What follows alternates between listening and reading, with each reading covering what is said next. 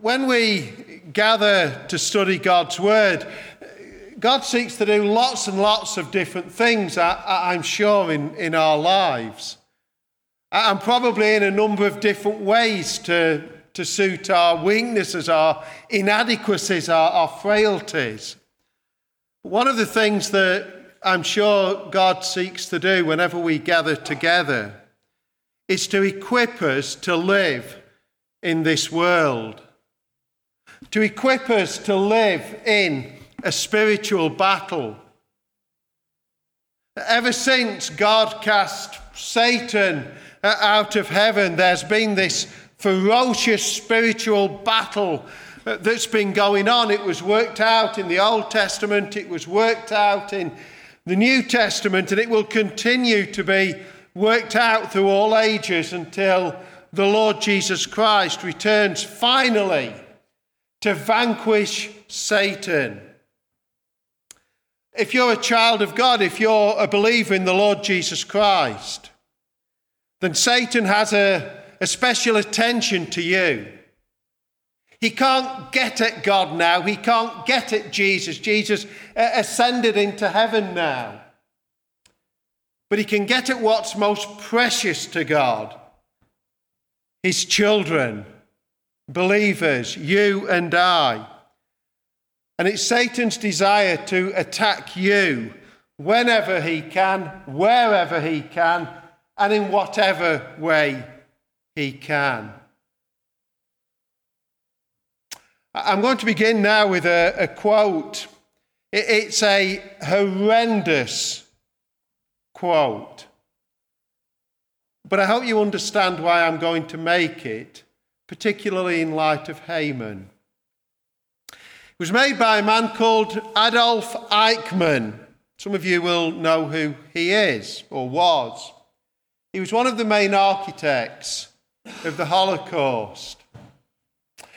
And this is what he once said: "I will leap into my grave laughing, because the feeling that I have five million human beings on my conscience is for me a source of extraordinary satisfaction." Horrific thing to say. We know the number was actually a lot higher. But the reason I make that quote is this: when you read chapter three and you think of Haman, I actually think Haman would, he'd have quite liked that quote, because of what his plan and scheming was for all the Jews in the Persian Empire. Heard in the children's talk, Haman was a, an Agagite. He was a descendant of King Agag. The significance of that man, King Agag, is that he ruled the Amalekites at a particular time in history. The time he ruled the Amalekites was the time of King Saul. And God gave King Saul uh, an instruction, a command: kill all the Amalekites, wipe them off the face of the earth. They were wicked, they were vile, they were evil in God's sight. And that's what God commanded Saul to do: wipe them off the face of the earth. Now, Saul disobeyed God. Several hundred years later, a descendant of those same people, Haman, was alive and well.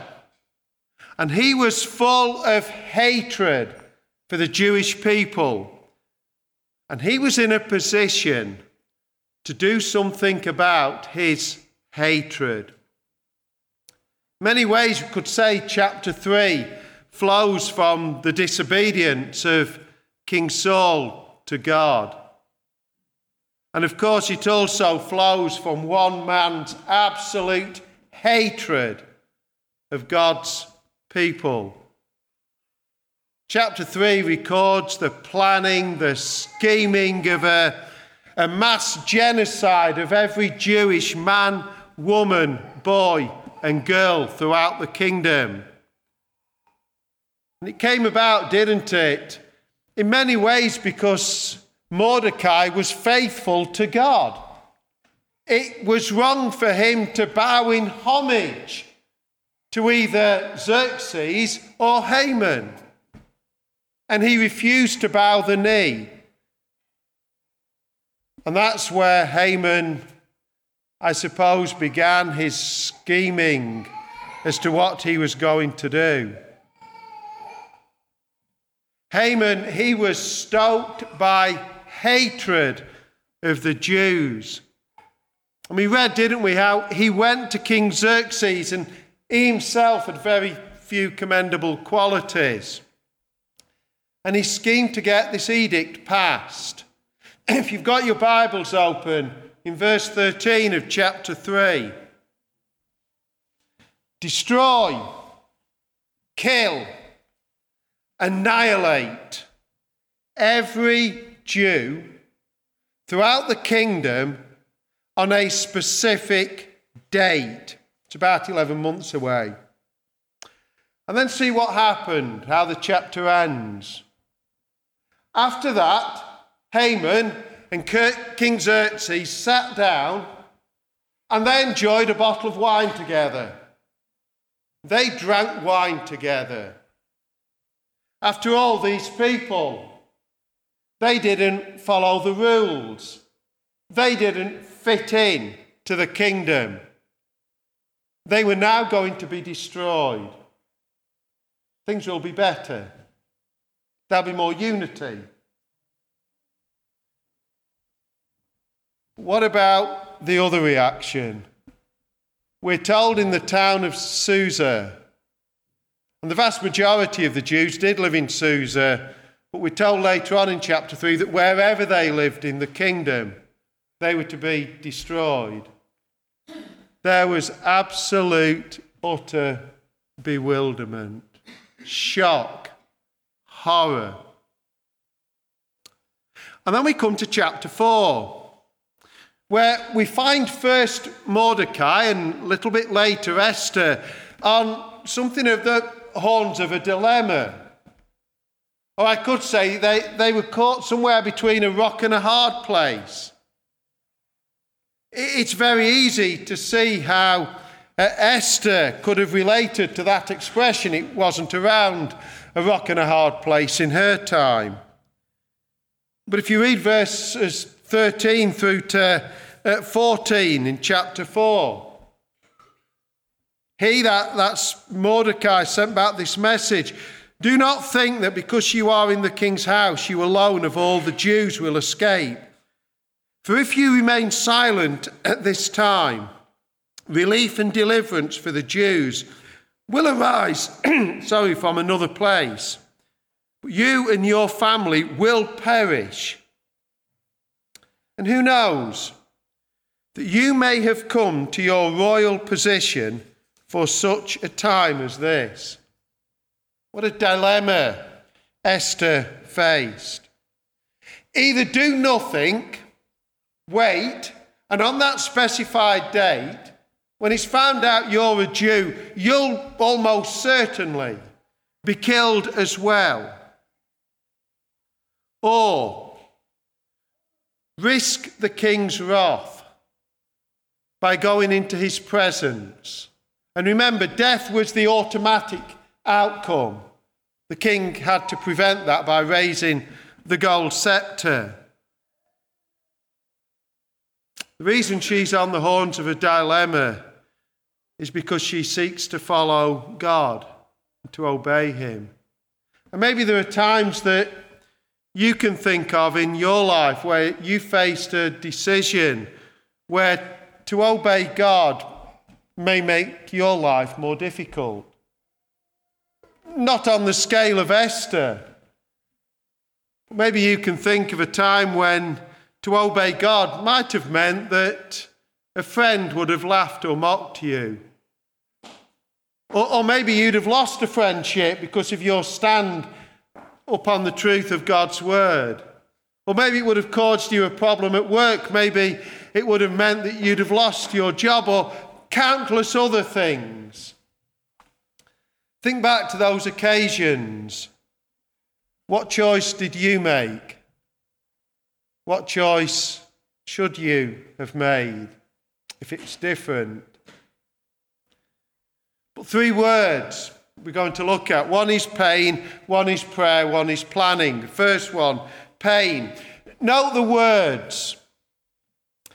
Kill, destroy, annihilate. You only need one of them, but three were used. If you were a Jew anywhere in the Persian Empire, it was a desperate time for you.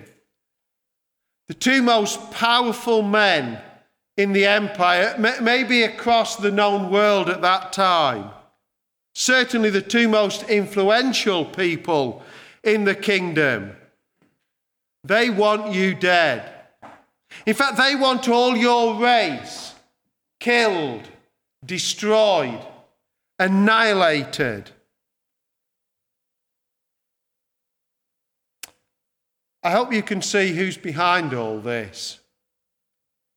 Go back to where I started. Ever since God cast Satan out of heaven, Satan has been filled with hatred for God and the kingdom that God is establishing. Ever since God pronounced that curse upon Satan in the Garden of Eden, Satan has been seeking and scheming how he can destroy that line, that line that eventually God's promised seed would come from. Here, Satan is working through these two wicked men, isn't he? Xerxes and Haman, to destroy that line so that there wouldn't be a line for God's Messiah to come from. Centuries later, King Herod sought to do exactly the same, no doubt, Satan working through him.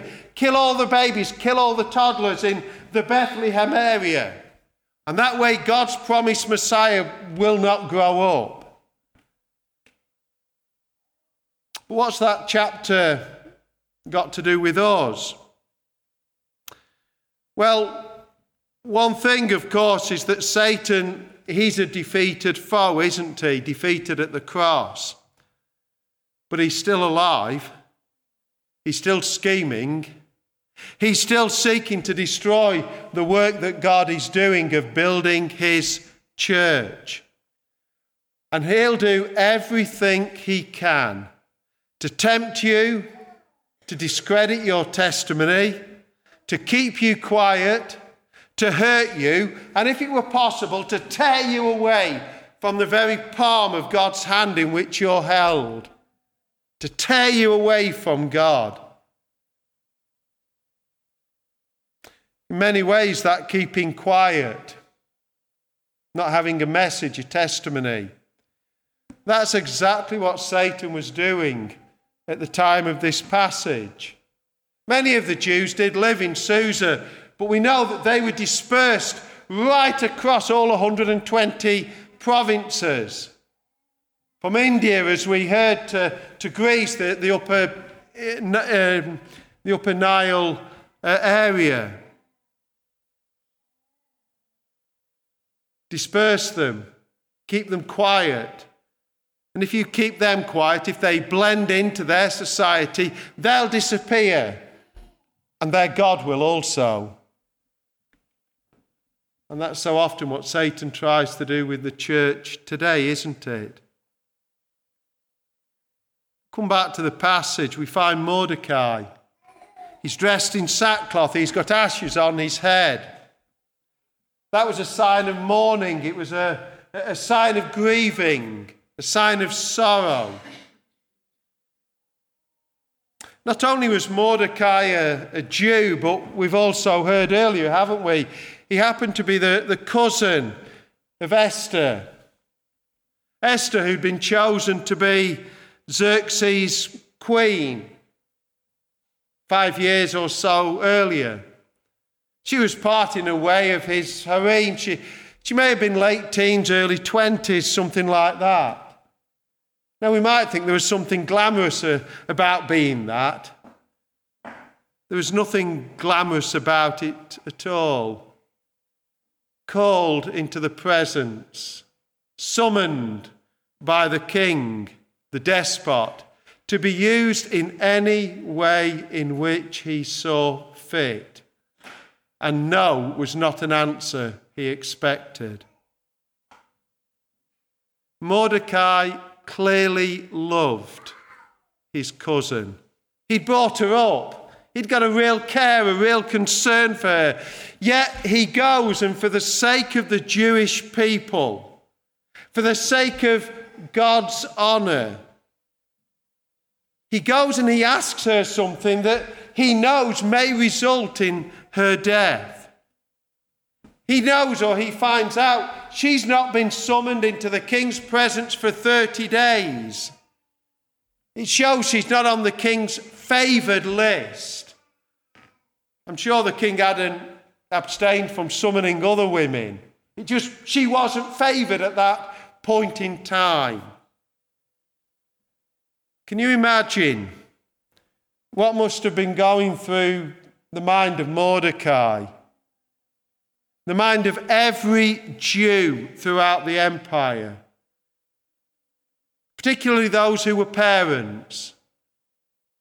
In about eleven months' time, us and our children are going to be slaughtered and butchered. Unimaginable anguish. Now remember, we know the end of the story, but they didn't. They were living through a period of God's providence. It must have been a heart-wrenching time. They were living through the providence of God being worked out through the events that were occurring. They didn't know the end of the story. And maybe you've experienced having to live through God's providence. And it was a time of great pain in your life. And now you can look back and you can see how God's hand was upon you at that period of time. How God used that time of difficulty to strengthen you, to build you up, to equip you for, for acts of service, to be a help, to be a blessing to others. But at the time, if you're honest, it was very difficult. Why, Lord? Maybe all you could do was trust God, even though circumstances just seemed so alien to what you expected or hoped. Or maybe you're living through that now, and maybe you're wondering, why, Lord, is this happening? Maybe you're struggling to see light at the end of the tunnel. And I'd exhort you, all you can do, but it's the best thing, is to trust God, that you're in the palm of his hand. He doesn't make mistakes. But living the Christian life can be painful. There was pain, and there certainly was in the empire. But secondly, prayer. I remember a good number of years ago walking round uh, one of the uh, intensive care units of, uh, it was Saint James's Hospital, with Uh, a friend of ours who worked there. And he made a comment that, uh, I forget his exact wording, but it was along the lines of, there are no atheists on a children's intensive care ward. When things are that desperate, people want to believe in God. They want to believe in the power of prayer. Now these people, these Jews, they knew why they were in exile. God had made that clear. It was their disobedience.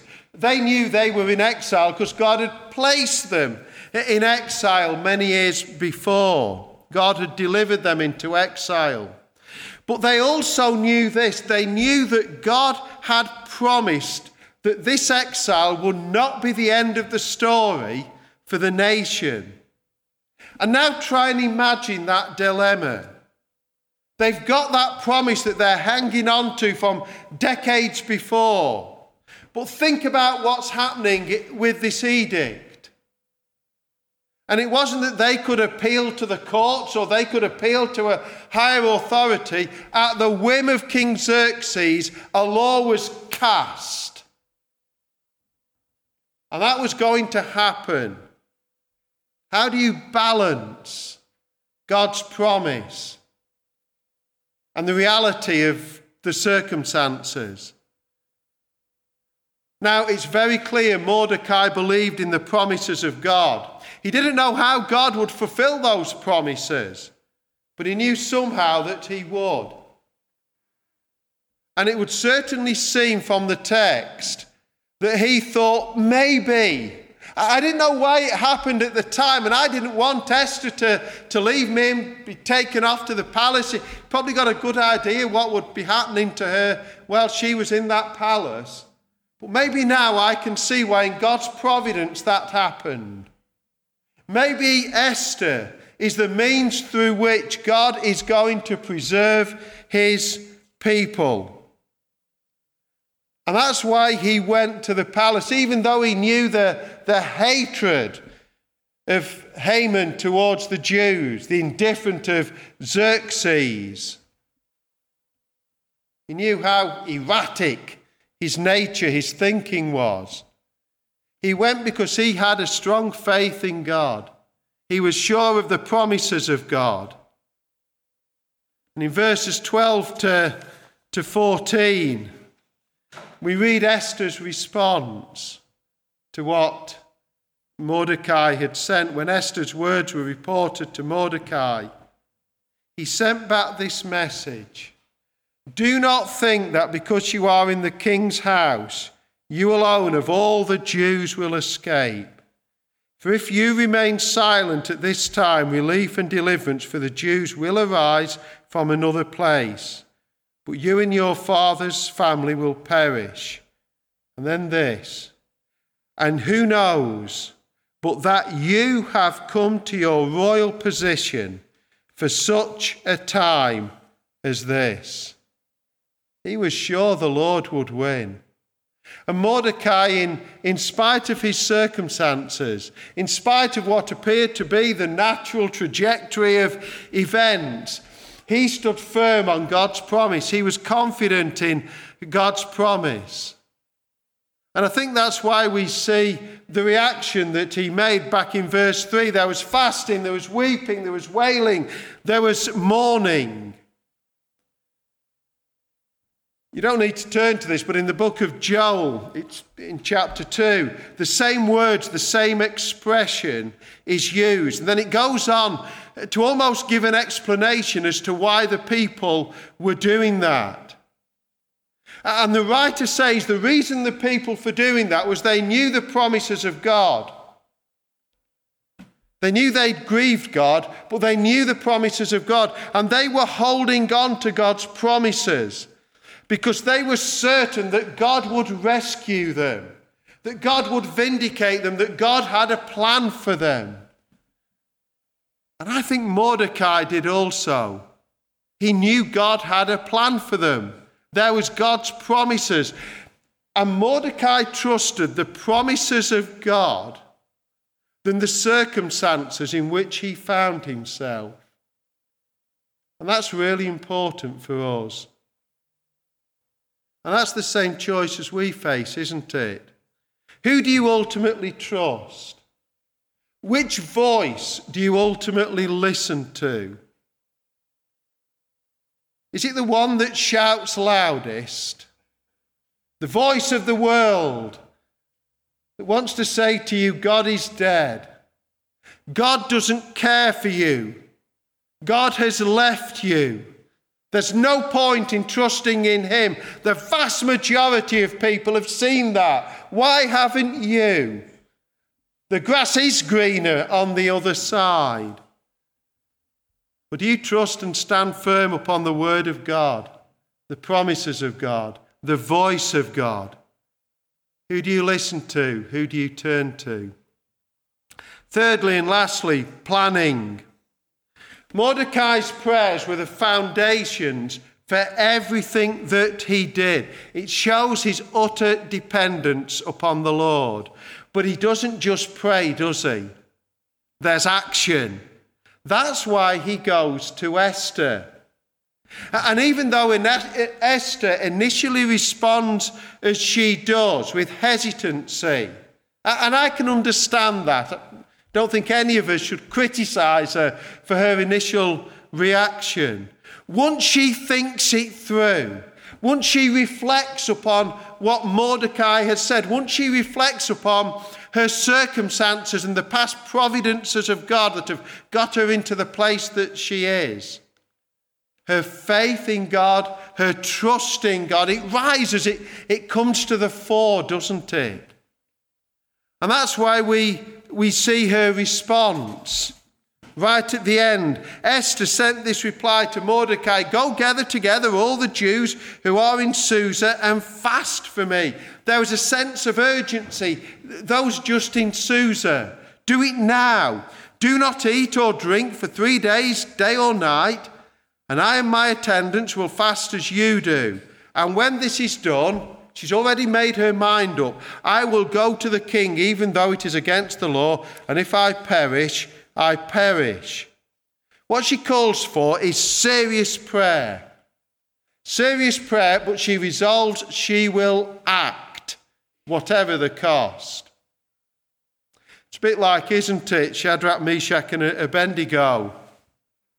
We will not bow. We will either burn, or God, who has the power, may save us. But we will stand firm. We will not bow.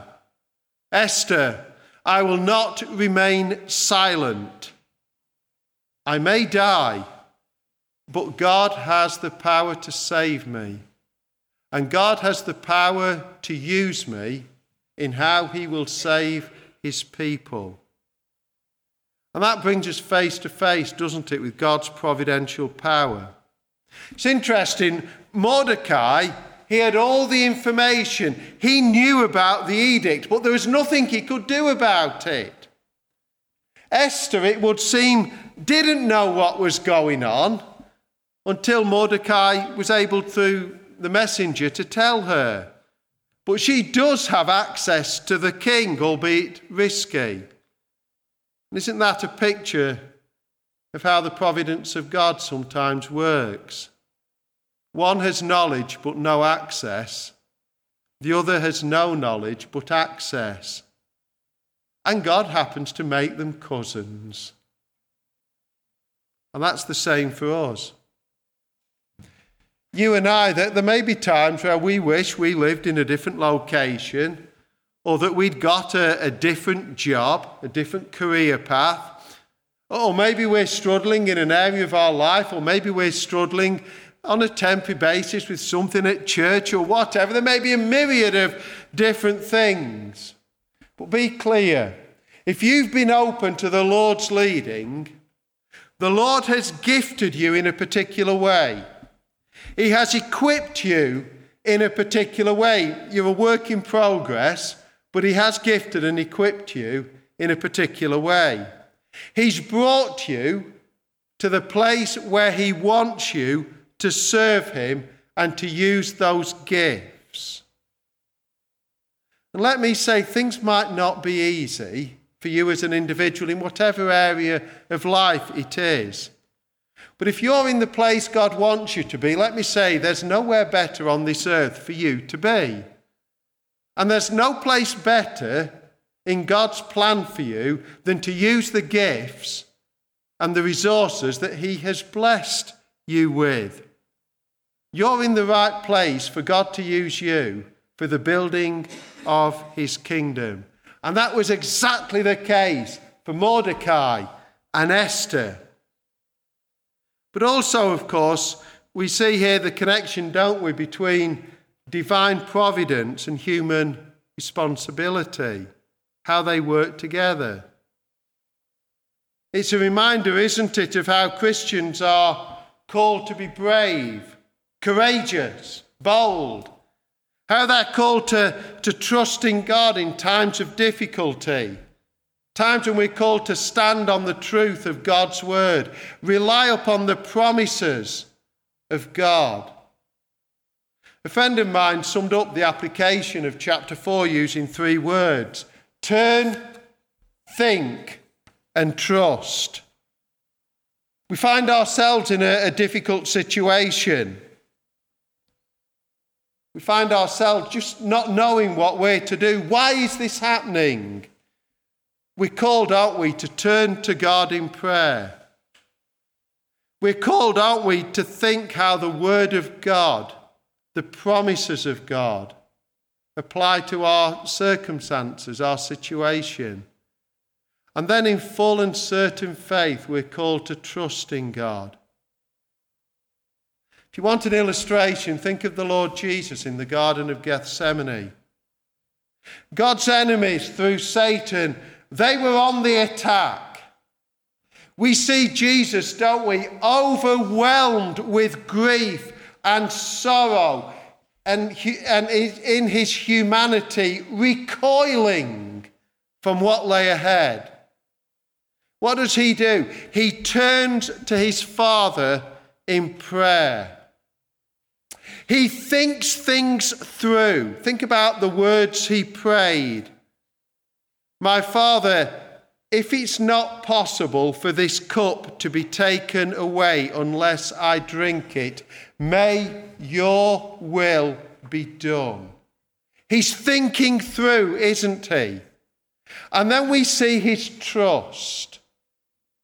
He goes and he says to his disciples with a flint-like resolve, rise, let us go. Our be- the betrayer is coming. And isn't that the pattern we see with Esther? Turn to God in prayer. Think through what the word of God says, the promises of God, and then trust God.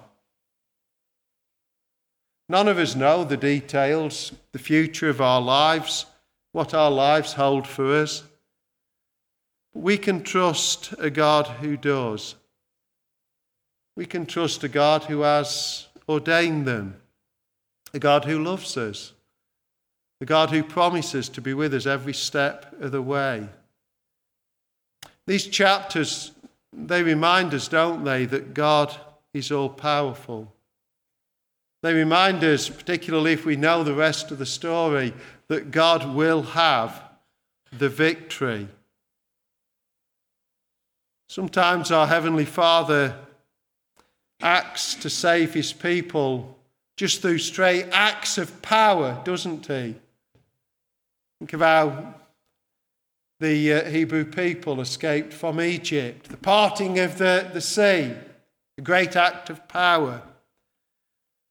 But at other times, it's through the wisdom of how his people respond as they trust the promises of God, Mordecai and Esther.